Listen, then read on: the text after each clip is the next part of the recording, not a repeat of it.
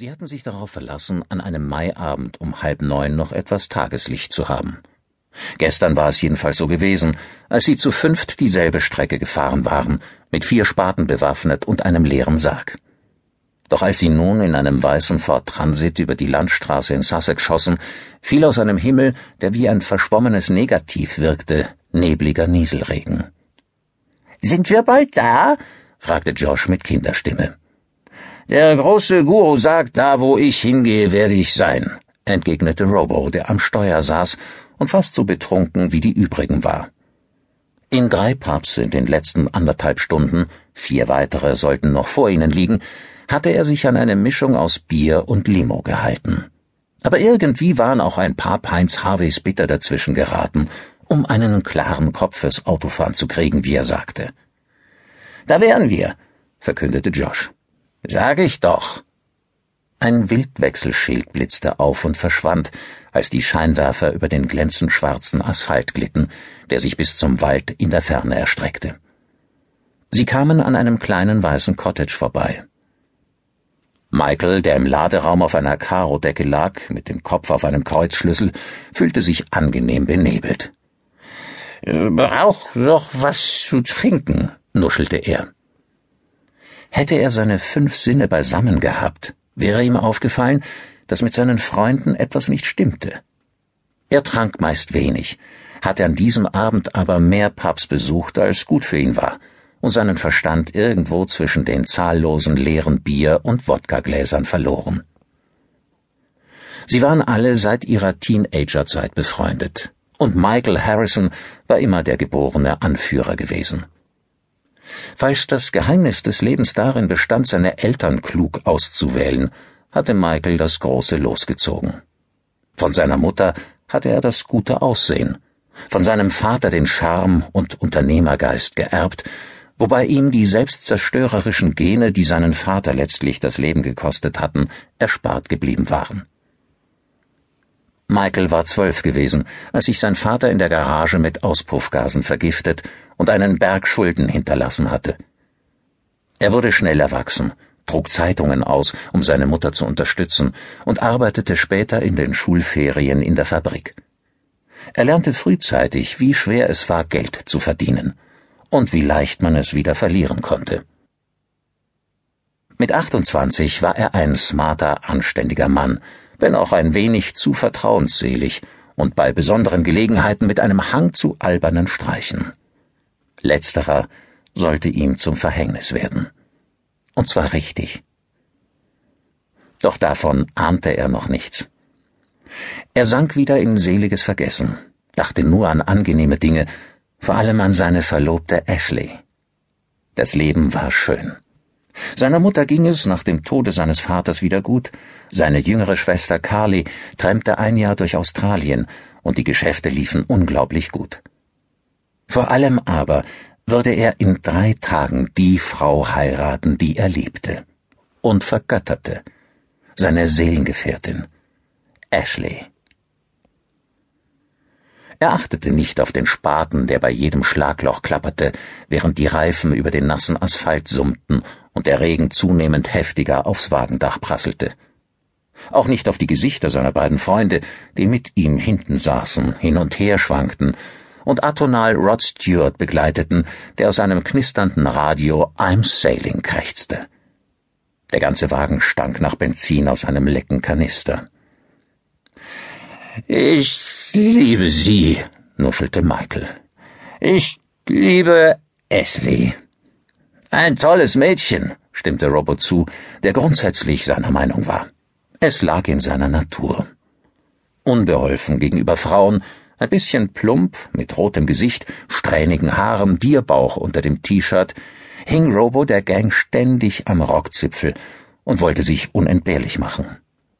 Heute Abend war er zur Abwechslung mal wirklich unentbehrlich. Ja, ist sie. Jetzt gleich, warnte Luke. Robo bremste, als sie die Abzweigung erreichten, und zwinkerte Luke im dunklen Wagen zu. Ich meine, ich lieb sie wirklich. Wisst ihr, was ich meine? Wir wissen genau, was du meinst, sagte Pete.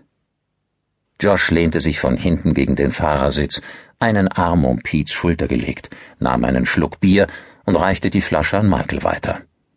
Schaum quoll aus dem Flaschenhals, als der Lieferwagen scharf bremste. Er rübste. Entschuldigung. Was zum Teufel gefällt Ashley bloß an dir? Fragte Josh. Mein Schwanz. Nicht dein Geld? Oder dein Aussehen oder dein Charme? Das auch, aber vor allem mein Schwanz. Der Lieferwagen schlingerte, als sie scharf nach rechts abbogen, ratterte über ein Viehgitter, dann über das nächste und rollte auf den Feldweg. Robo spähte durch die beschlagene Scheibe und lenkte den Wagen in die tiefen Furchen. Ein Kaninchen schoss über den Weg und tauchte ins Unterholz. Die Scheinwerfer zuckten hin und her, beleuchteten flüchtig die dichten Nadelbäume, die den Weg säumten. Als Robo herunterschaltete, veränderte sich Michaels Stimme. Eine leise Furcht schwang darin mit. Wohin fahren wir? In ein Pub. Okay, super. Dann ich hab Ashley versprochen, dass ich nicht, nicht zu viel trinke. Hör mal, du bist noch nicht mal verheiratet und lässt dir schon Vorschriften machen? Noch bist du ein freier Mann, noch drei Tage. Dreieinhalb, fügte Robo bereitwillig hinzu. Habt ihr keine Mädchen organisiert? wollte Michael wissen. Bist du geil? erkundigte sich Robo. Ich bleib treu. Dafür sagen wir schon. Schweinehunde. Der Lieferwagen hielt an, setzte zurück, bog noch einmal nach rechts ab. Dann blieb er wieder stehen. Robo stellte den Motor ab und damit auch Rod Stewart. Da wären wir. Nächste Wasserstelle zum lustigen Bestatter. Zum nackten Tiger wär mir lieber, meinte Michael. Die haben wir auch dabei. Jemand öffnete die hintere Tür, wer wusste Michael nicht so genau. Unsichtbare Hände packten seine Fußgelenke.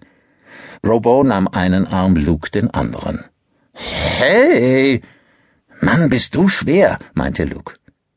Schon plumpste Michael in seinem Lieblingsjackett und seiner besten Jeans, nicht gerade eine kluge Wahl für einen Junggesellenabend, warnte ein leises Stimmchen in seinem Kopf auf die durchweichte Erde. Es war stockdunkel, bis auf die roten Hecklichter des Lieferwagens und den weißen Strahl einer Taschenlampe.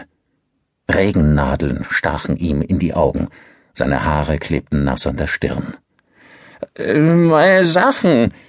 Dann rissen sie ihm die Arme beinahe aus den Achseln, hoben ihn hoch und legten ihn in etwas, das trocken und mit weißem Satin ausgekleidet war und sich eng an seinen Körper schmiegte. Hey, sagte er noch einmal. Vier betrunkene Schattengesichter grinsten ihn von oben an. Jemand drückte ihm eine Zeitschrift in die Hand. Im Schein der Taschenlampe erhaschte er einen Blick auf eine nackte Rothaarige mit gigantischen Brüsten. Sie legten ihm eine Whiskyflasche, eine kleine Taschenlampe und ein Walkie-Talkie auf den Bauch. Äh, was? Wir haben den Kanal schon eingestellt, erklärte Robo. Du willst doch nicht mit Fremden plaudern. Jemand schob ihm einen übelschmeckenden Gummischlauch, wie sie im Krankenhaus verwendet werden, in den Mund. Als Michael ihn ausspuckte, hörte er ein Kratzen. Dann verdeckte etwas die Gesichter. Alle Geräusche verstummten. Der Geruch von Holz, Stoff und Kleber drang in seine Nase. Einen Moment lang fühlte er sich warm und geborgen. Dann kam Panik auf. Hey Leute, äh, was? Robo nahm einen Schraubenzieher zur Hand, während Pete die Taschenlampe auf den Sargdeckel richtete. Du schraubst ihn doch nicht fest, oder? fragte Luke. Und ob, meinte Pete. Meint ihr wirklich? Ihm geht's gut, sagte Robo. Er hat doch den Schlauch zum Atmen. Ich finde, wir sollten ihn nicht festschrauben. Natürlich, sonst kann er ja raus. Hey! sagte Michael. Doch niemand konnte ihn hören und er selbst hörte auch nichts, außer einem leisen Schaben über sich. Robo nahm sich alle vier Schrauben vor. Es war ein erstklassiger, handgefertigter Teakholzsarg mit verzierten Messinggriffen, den er sich im Bestattungsinstitut seines Onkels ausgeliehen hatte.